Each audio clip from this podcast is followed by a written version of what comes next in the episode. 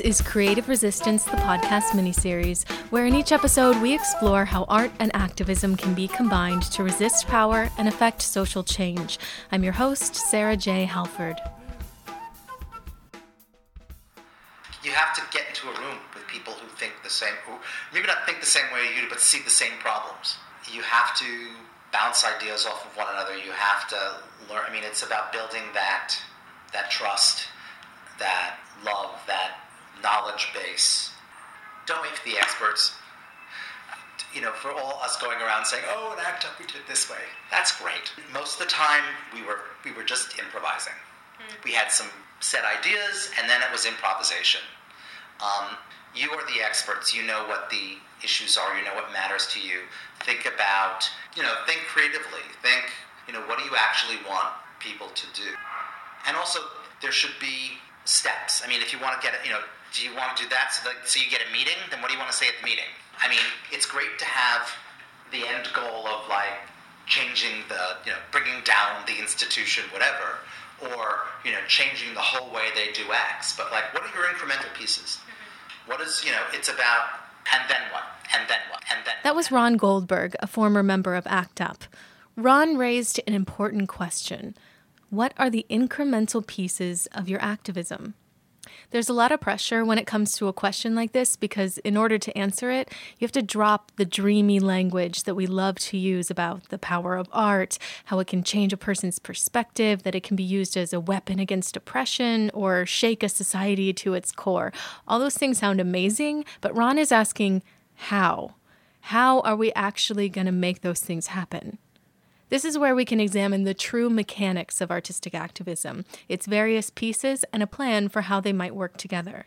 Those pieces are called tactics, and that plan is called a strategy. So, in this episode, we're going to spend some time decoding that dreamy language that art activists sometimes use when talking about their work so that we can get an unequivocal understanding of what tactics and strategies look like in artistic activism. Now, I love a good definition, so I asked Steve to define for me what a tactic is.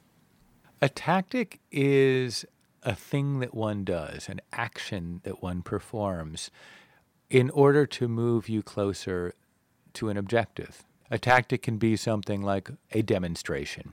A tactic can be something like um, letter writing. A tactic can be something like a performance. A tactic can be a piece of art that one displays. The idea is it's the thing that is seen, it's the thing that is heard, it's the thing which is produced. But very importantly, is the value of a tactic is that it actually moves us closer towards our objectives, which then move us closer towards our goals. Otherwise, it's just a tactic for tactic's sake.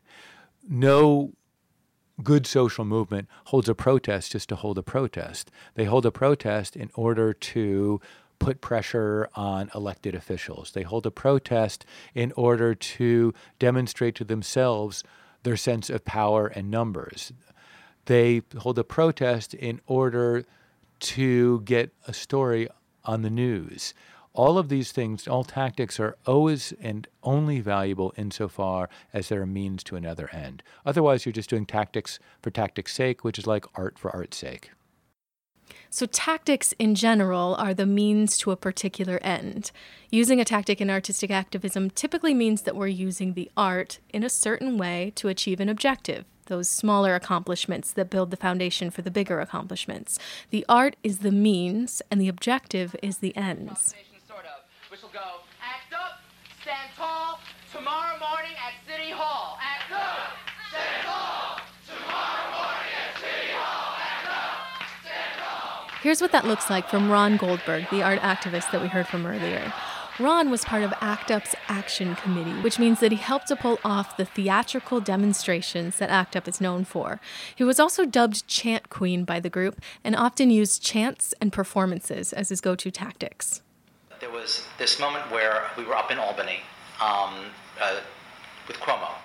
The Cuomo that he's talking about is Mario Cuomo, who was the former governor of New York from 1983 to 1994, which were some of ACT UP's prime years. You know, Mario was doing his Mario thing, which is that he would come and he would, you know, talk to you and say, "Well, what do you need? You know, what's?" And and the cameras are capturing, so he's like, you know, here's he's sort of co-opting what we're doing, and I sort of re- had this moment where it was like I recognized that. Oh, what he's doing is it's now going to look like he's listening to us in sympathetic Mario, whatever. So I, I wish I could come up with a chant right now. Basically, it was like, uh, not talk, we need action, something to that effect. And then everyone sort of, at the same time, recognized what was going on and commenced into a die-in. And Mario had to flee, and because he didn't want to be seen stepping over the body of, um, you know, of, of people there. I mean, there were certainly So, in that example, the tactic that ACT UP used was in two parts the chant and the die in. They were the means to the ends of basically exposing Mario's bullshit, which might have worked on its own. Politicians do tend to flee when things get rowdy, but the cameras were also there, which compounded the effect of their tactic. With the cameras pointed at them, the group could use the opportunity to both interrupt Mario's bullshit and expose it to the public. So the tactic was the chant and die in. How they used the tactic was through media exposure and confrontation, and the objective was to stop and expose the bullshit. But notice that that objective was relatively small in the grand scheme of ACT UP's work. Did it end discrimination against LGBTQ individuals? No. Did it make the Federal Drug Administration produce HIV/AIDS drugs quicker? Probably not. But for that moment, Ron's tactics shook up a politician who had a good amount of influence over policy that could either help or hurt people. It was an improvised effort to take Cuomo down a peg and show him the strength and smarts of ACT UP.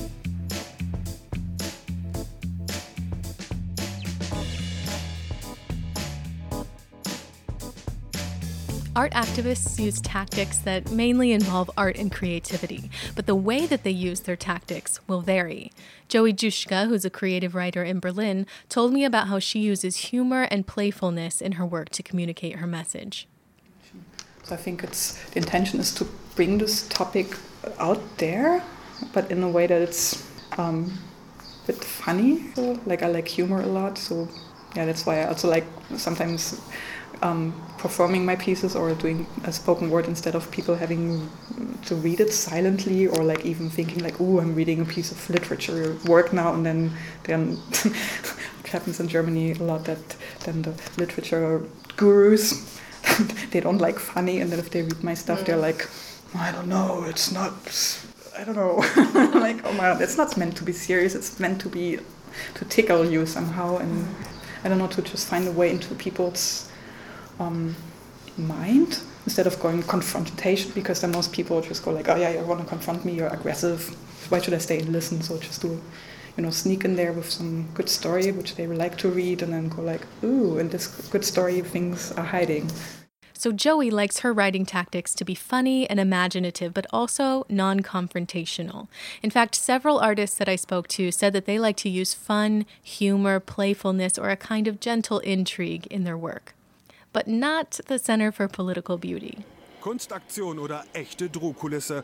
Vor dem Maxim Gorki Theater in Berlin streifen Tiger durch eine Arena aus Glas und Stahl.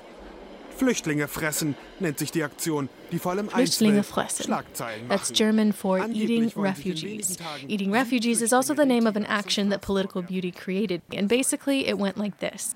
In the summer of 2016, Political Beauty demanded that the German government change an antiquated law that would prevent refugees from flying from Turkey to Germany. If the law was not overturned, they said, it would be the same as the German government sentencing the refugees to death.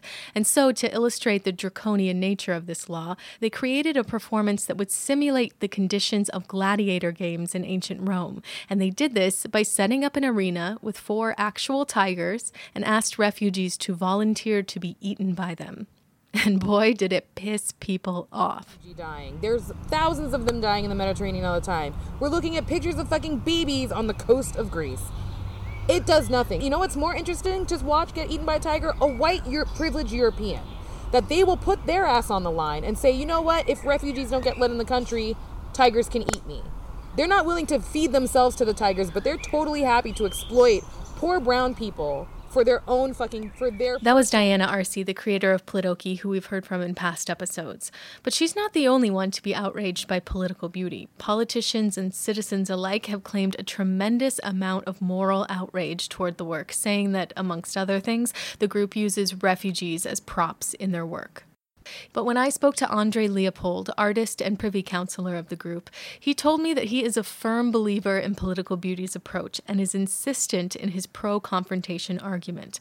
He explained to me that he prefers to think of the work that political beauty makes not as artistic activism, but as aggressive humanism.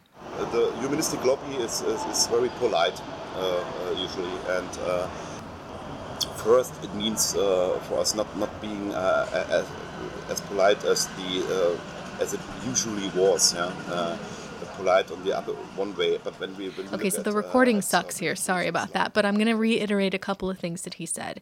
He says that he wants to use the work to build bridges in the sphere of collective unconscious. He wants to examine what's going on underneath the surface of an action and bring some pressure and inspiration to the situation. Basically, what he's saying is that political beauty wants to get a rise out of you with the intention of creating positive change. To do so, they use theatrical spectacle in an extreme and intentionally provocative way as their tactic, with the objective of being so extreme that it sort of jars the audience out of their typical way of thinking. They provoke through aggression so that ideally, it stirs up an excitement or energy in people that can then be directed to rectify situations like the refugee crisis. I like to think of this approach as shaking up a can of soda until someone or something opens the tab or the pressure just becomes too much and it explodes on its own. Either way, it's going to be messy. So maybe we don't agree with the measures that political beauty goes to with their work, but confrontation and provocation are legitimate tactics in activism. ACT UP use them, Occupy used them, and even in its own way, the civil rights movement used them. So while we can't dismiss aggression as a tactic entirely, maybe we could do without the tigers.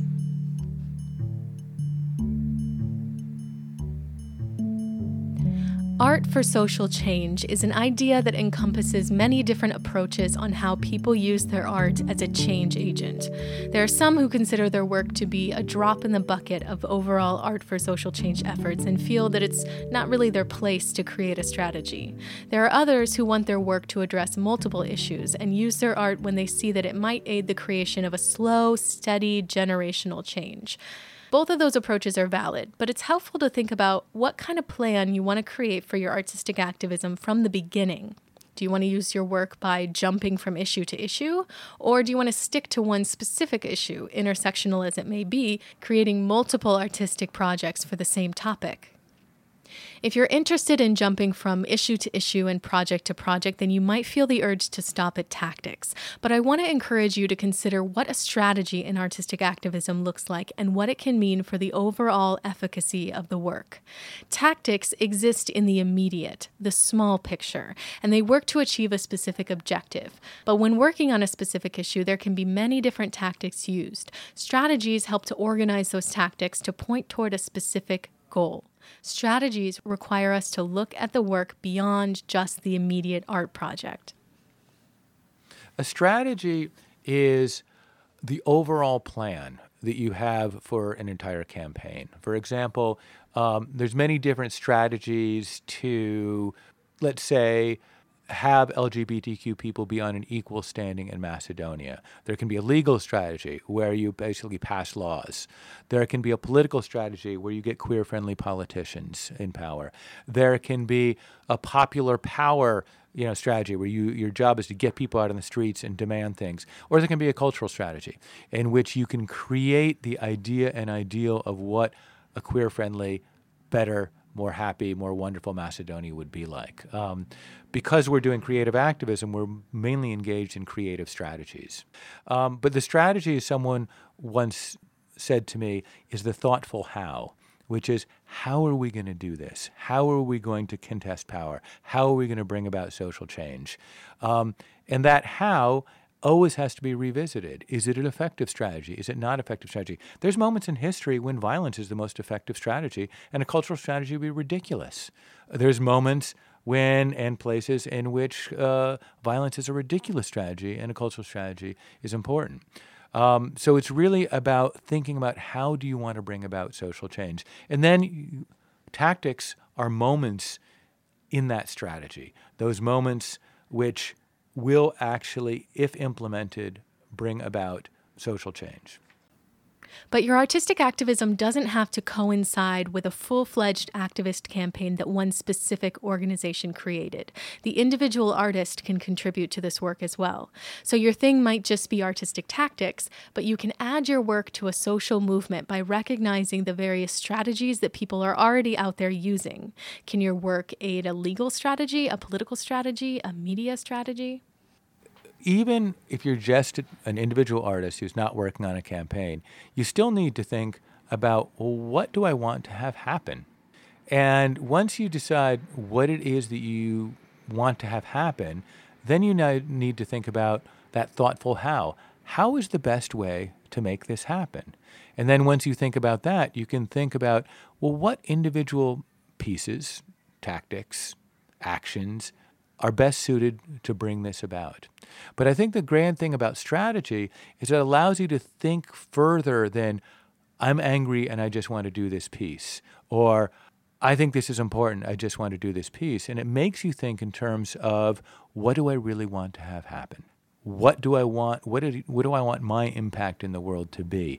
And then you can start to think about the multiplicity of tactics, because all campaigns have a multiplicity of tactics. The multiplicity of tactics which you can use to move yourself towards that.